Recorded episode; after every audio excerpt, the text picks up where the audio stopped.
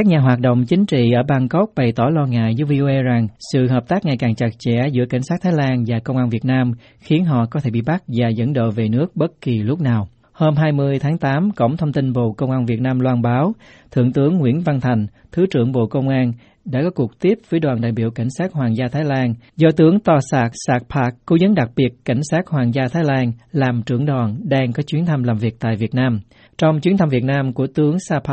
hai bên tuyên bố tăng cường hợp tác, đặc biệt là tội phạm xuyên quốc gia, tội phạm khủng bố, tội phạm ma túy, tội phạm công nghệ cao, đảm bảo an ninh an toàn cho các cơ quan đại diện ngoại giao, doanh nghiệp và công dân hai nước. Ông Sapak nhấn mạnh, việc gặp gỡ trao đổi hợp tác giữa hai bên là hoạt động hết sức có ý nghĩa thiết thực. Ông nói, cơ quan cảnh sát Hoàng gia Thái Lan luôn sẵn sàng hợp tác với Bộ Công an Việt Nam trên các lĩnh vực mà hai bên cùng quan tâm. Từ Bangkok, các nhà hoạt động cho dân chủ và nhân quyền Việt Nam đang xin tị nạn ở Thái Lan cho VOA biết họ rất quan mang trước sự hợp tác ngày càng chặt chẽ giữa an ninh hai nước. Ông Đoàn Huy Chương, người từng bị chính quyền Việt Nam giam cầm 7 năm và vừa được cao quỹ tị nạn Liên Hợp Quốc cấp quy chế tị nạn, nói. Công an Việt Nam họ hợp tác với cảnh sát Hoàng gia Thái Lan, uh, nó cũng gây cho chúng tôi một cái sự hoang mang. Từ sáng đến bây giờ thì rất là nhiều anh chị em cũng đã gọi cho tôi uh, và uh, nói về cái vấn đề là uh, mình phải làm như thế nào để cẩn thận. Thì thật sự ra thì um, không có cái cách nào hết trơn đó bởi vì um, cái sự hợp tác giữa cảnh sát hoàng gia Thái Lan và uh, công an Việt Nam thì uh, nói chung thì nó cũng không phải là mới nhưng mà um, về cái chính phủ mới hiện nay thì um, họ uh, siết chặt hơn thì uh, chỉ có nước là chúng ta phải cẩn thận hơn mà thôi. Bà Nguyễn Thị Thùy, trưởng nhóm tranh đấu bảo vệ hiến pháp, hiện đang ẩn náu ở xứ sở Chùa Tháp và chưa được một tổ chức quốc tế nào giúp đỡ, nói dưới VOA. Tất nhiên những cái người mà tị nạn chính trị như chúng tôi thì vô cùng hoang mang trước cái sự hợp tác đó. Thật ra thì những người mà thật sự nguy hiểm là những người đã nằm trong cái tầm ngắm của nhà cầm quyền Việt Nam. Thì họ đa phần á, bị kiểm soát chặt chẽ ở các cái cửa khẩu. Và vì thế cho nên chỉ khi mà họ thoát hiểm là chỉ bằng con đường duy nhất là vượt biên trái phép. Cho nên trên đất Thái Lan đó thì chúng tôi luôn có sẵn một cái tội danh là nhập cư trái phép. Thì lâu nay tất cả những cái người tị nạn chính trị đều có thể bị bắt bất cứ lúc nào với cái tội danh kia. Mà nay lại có thêm một cái cam kết hợp tác giữa Cộng sản Việt Nam và Cảnh sát Hoàng gia Thái Lan như vậy. Thì um, chúng tôi vô cùng hoang mang. Dạ, Rất thưa, hoang mang. dạ, Thì thưa chị. cái lĩnh vực trên á, nó sẽ là cái độ mất an toàn của cái người tị nạn càng lên cao, thấy không? Thì chúng tôi càng hoang mang. Ông Đoàn Huy Chương cho biết thêm. Đầu năm 2019 thì uh, công an Việt Nam họ cũng đã như là hợp tác với cảnh sát Thái Lan học qua họ đã bắt cóc anh Trương duy nhất và họ cho một số người uh, uh, công an Việt Nam uh, có thể là họ đã nằm vùng ở đây và có thể là họ uh, từ những đại sứ quán và những cái cơ sở của họ ở trên đất nước Thái Lan này đi đến và theo dõi những người tị nạn, theo dõi những người uh, trưởng nhóm uh, hay là uh, theo dõi những người mà đang uh, uh, hoạt động ở trên đất nước Thái Lan này uh, rất là nhiều và có rất là nhiều anh chị em phải chuyển nhà trọ liên tục. Vào tháng 1 năm 2019, truyền thông quốc tế loan tin rằng cựu tù nhân chính trị Trương Duy Nhất mất tích ở Thái Lan sau khi đến văn phòng của Cao ủy tị nạn Liên Hợp Quốc tại Bangkok hôm 25 tháng Giêng. Hai tháng sau, Bộ Công an Việt Nam cho biết ông Trương Duy Nhất bị giam giữ để điều tra vì có liên quan đến tội lạm dụng chức vụ quyền hạn với một cáo buộc có từ 15 năm trước. Cơ quan truyền thông toàn cầu của Hoa Kỳ bày tỏ quan ngại việc nhà báo Trương Duy Nhất một cộng tác viên của Đài Á Châu Tự Do bị bắt ở Thái Lan và hiện đang bị chính quyền Việt Nam giam cầm truy tố. Cố vấn an ninh quốc gia của Nhà Trắng, ông John Bolton,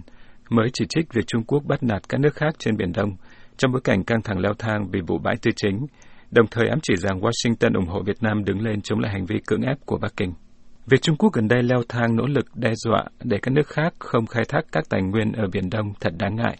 Ông Bolton viết trên Twitter hôm 20 tháng 8, Hoa Kỳ đồng lòng với những ai chống lại các chiến thuật bắt nạt và hành vi cưỡng ép, đe dọa tới an ninh và hòa bình khu vực đó. Đây là lần thứ hai trong vòng một tháng, Cố vấn an ninh của Tổng thống Trump lên tiếng về tình hình căng thẳng ở Biển Đông liên quan tới Hà Nội và Bắc Kinh. Không chỉ triển khai tàu vào vùng đặc quyền kinh tế EEZ của Việt Nam, tin cho hay Trung Quốc cũng làm điều tương tự đối với Philippines và Malaysia, hai quốc gia cũng có tuyên bố chủ quyền ở Biển Đông. Phát biểu của Cố vấn An ninh Quốc gia Hoa Kỳ được đưa ra ít ngày sau khi một quan chức ngoại giao cấp cao của Việt Nam thăm Mỹ, cũng như trong bối cảnh căng thẳng giữa Bắc Kinh và Hà Nội ở bãi tư chính chưa có dấu hiệu lắng dịu. Bộ Ngoại giao Mỹ cho biết rằng ông David Stilwell, trợ lý Ngoại trưởng Hoa Kỳ đặc trách các vấn đề Đông Á và Thái Bình Dương, hôm 14 tháng 8 đã đón tiếp Thứ trưởng Ngoại giao Việt Nam Nguyễn Quốc Cường cũng như Đại sứ Việt Nam tại Mỹ Hà Kim Ngọc và đôi bên đã có các cuộc thảo luận hiệu quả về các quyền lợi chung nhằm thúc đẩy hòa bình, an ninh và thịnh vượng ở khu vực Ấn Độ Dương và Thái Bình Dương. Trước đó, bà Andrea Thompson, Thứ trưởng Ngoại giao Hoa Kỳ chuyên trách về kiểm soát vũ khí và an ninh quốc tế, nói với báo giới rằng Washington đang phối hợp đa phương trong khi đương đầu với Trung Quốc trên Biển Đông. Quan chức từng tới thăm Việt Nam nói thêm rằng Hoa Kỳ sẽ phối hợp với các đối tác và đồng minh và tiếp tục đứng lên bảo vệ lẽ phải cũng như quyền tự do hàng hải. Việt Nam thời gian qua đã lên tiếng phản đối Trung Quốc xâm phạm EEZ của mình, trong khi Bắc Kinh lại yêu cầu quốc gia liên quan sẽ nghiêm túc tôn trọng chủ quyền và quyền tài phán của Trung Quốc. Tới tối ngày 21 tháng 8, Hà Nội chưa lên tiếng đáp trả tuyên bố được đưa ra một ngày trước đó của người phát ngôn Bộ Ngoại giao Trung Quốc Cảnh Sảng như từng làm. Liên quan tới thông tin chưa được Việt Nam xác nhận về việc Hà Nội triển khai tàu hộ vệ tên lửa Quang Trung tới bãi tư chính, cũng như khả năng xảy ra đụng độ vũ trang từ diễn biến này, giáo sư Canther, chuyên gia về Việt Nam, nhận định trong một bài phân tích gửi cho báo chí rằng các lãnh đạo Trung Quốc cũng sẽ phải tính toán xem liệu một cuộc leo thang có sẽ đẩy Việt Nam lại gần hơn với Mỹ và dẫn tới sự can thiệp của một liên minh gồm các cường quốc bên ngoài, gây ra việc quốc tế hóa thêm nữa các tranh chấp lãnh hải ở Biển Đông hay không. Các chuyên gia nhận định rằng trong chuyến công du Việt Nam từ ngày 22 tháng 8, Thủ tướng Úc Scott Morrison sẽ bàn vấn đề Trung Quốc hành động hung hăng và bắt nạt ở Biển Đông với giới lãnh đạo ở Hà Nội, theo hãng tin AAP. Hãng tin Úc hôm 21 tháng 8 đăng bài của tác giả Mark Coughlin nói ông Morrison sẽ trở thành Thủ tướng Úc đầu tiên công du Việt Nam trong vòng 25 năm qua, với nghị trình chủ yếu là hợp tác kinh tế và thương mại. Tuy nhiên, các vấn đề ngoại giao và chiến lược trong khu vực hiện nay như vấn đề liên quan đến tàu thăm dò địa chất và tàu hộ tống của Trung Quốc đi vào bãi tư chính ở Biển Đông mà Việt Nam tuyên bố chủ quyền sẽ là một chủ đề nhiều khả năng mà ông Morrison sẽ nêu với các nhà lãnh đạo Việt Nam. ABB trích lời của bà Hương Lê Thu, nhà phân tích cấp cao của Viện Chính sách Chiến lược Úc cho biết không có lý do gì mà Úc không thể nêu vấn đề này, cho dù mức độ không mạnh mẽ như tuyên bố của Hoa Kỳ. Điều mà Việt Nam mong đợi cộng đồng quốc tế và Úc là một trong những quốc gia chính trong vấn đề này là cùng lên tiếng và trực tiếp nêu vấn đề này lên, giống như Mỹ đã nêu, bà Hương nói. Trước đó, hôm 20 tháng 8, Hoa Kỳ cho rằng Trung Quốc sử dụng thủ đoạn bắt nạt tại vùng biển đang ngày càng căng thẳng và tuyên bố Washington sẽ chống lại các nỗ lực của Bắc Bắc Kinh.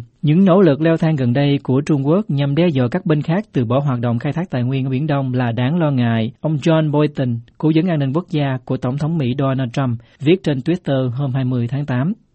Giáo sư danh dự của trường đại học New South Wales Canberra, Carl Thayer, nói với APP rằng ông nghĩ Úc sẽ không rập khuôn theo chính sách của Mỹ ở Biển Đông. Ông nhận định tiếp rằng có lẽ Việt Nam không thể bận tâm ở điểm hạn chế đó bởi vì họ rất ngại khi bị coi là một thành viên trong liên minh trường kỳ đối kháng với Trung Quốc. Tiến sĩ Hương cho biết chuyến thăm Việt Nam của Thủ tướng Morrison rất có ý nghĩa, được xem là chuyến thăm đầu tiên đến quốc gia Cộng sản từ khi Thủ tướng Paul Kidd đến Hà Nội vào năm 1994. Bà nói thêm, Tất cả những tín hiệu chính trị và ngoại giao đó sẽ có ý nghĩa thật sự ngoài các vấn đề song phương và các cuộc thảo luận về thương mại và kinh tế. Truyền thông Việt Nam loan tin vào ngày 22 tháng 8, Thủ tướng Australia Morrison sẽ bắt đầu chuyến thăm chính thức Việt Nam lần đầu tiên kể từ khi lên nắm quyền vào tháng 5 năm 2019. Hôm 21 tháng 8, đài truyền hình VTV nhận định chuyến thăm Việt Nam của ông Morrison được kỳ vọng sẽ tạo ra động lực và nền tảng mới cho quan hệ giữa hai nước. Trong chuyến thăm tới Việt Nam, Ông Morrison dự kiến sẽ có cuộc hội đàm với Thủ tướng Nguyễn Xuân Phúc hôm 23 tháng 8.